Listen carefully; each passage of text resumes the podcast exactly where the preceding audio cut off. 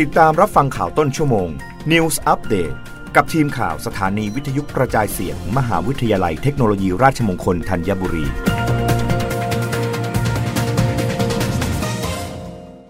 รับฟังข่าวต้นชั่วโมงโดยทีมข่าววิทยุราชมงคลธัญบุรีค่ะ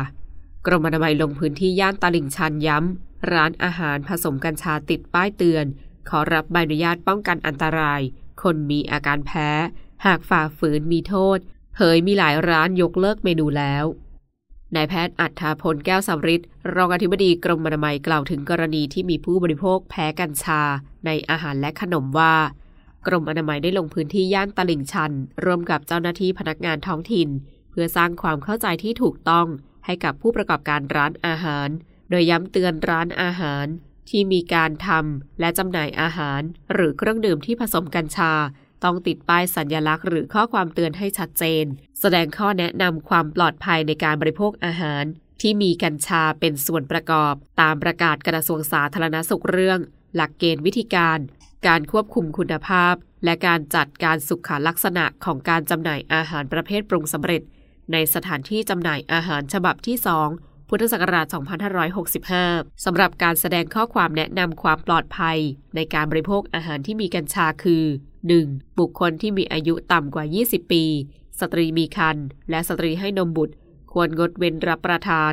2. ถ้ามีอาการผิดปกติ ควรหยุดรับประทานทันที และถ้ามีอาการรุนแรง ให้ปรึกษาแพทย์ หรือพบแพทย์โดยเร็ว 3. ผู้ที่แพ้กัญชาหรือกัญชง ควรงดเว้นรับประทาน และ 4. รับประทานแล้วเกิดอาการง่วงซึม ให้หลีกเลี่ยงการขับขี่ยานพาหนะ หรือทำงานเกี่ยวกับเครื่องจักรกล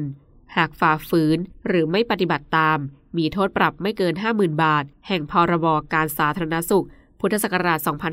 2535จากการลงพื้นที่พบว่ามีร้านอาหารหลายร้านได้ยกเลิกเมนูที่มีส่วนผสมของกัญชา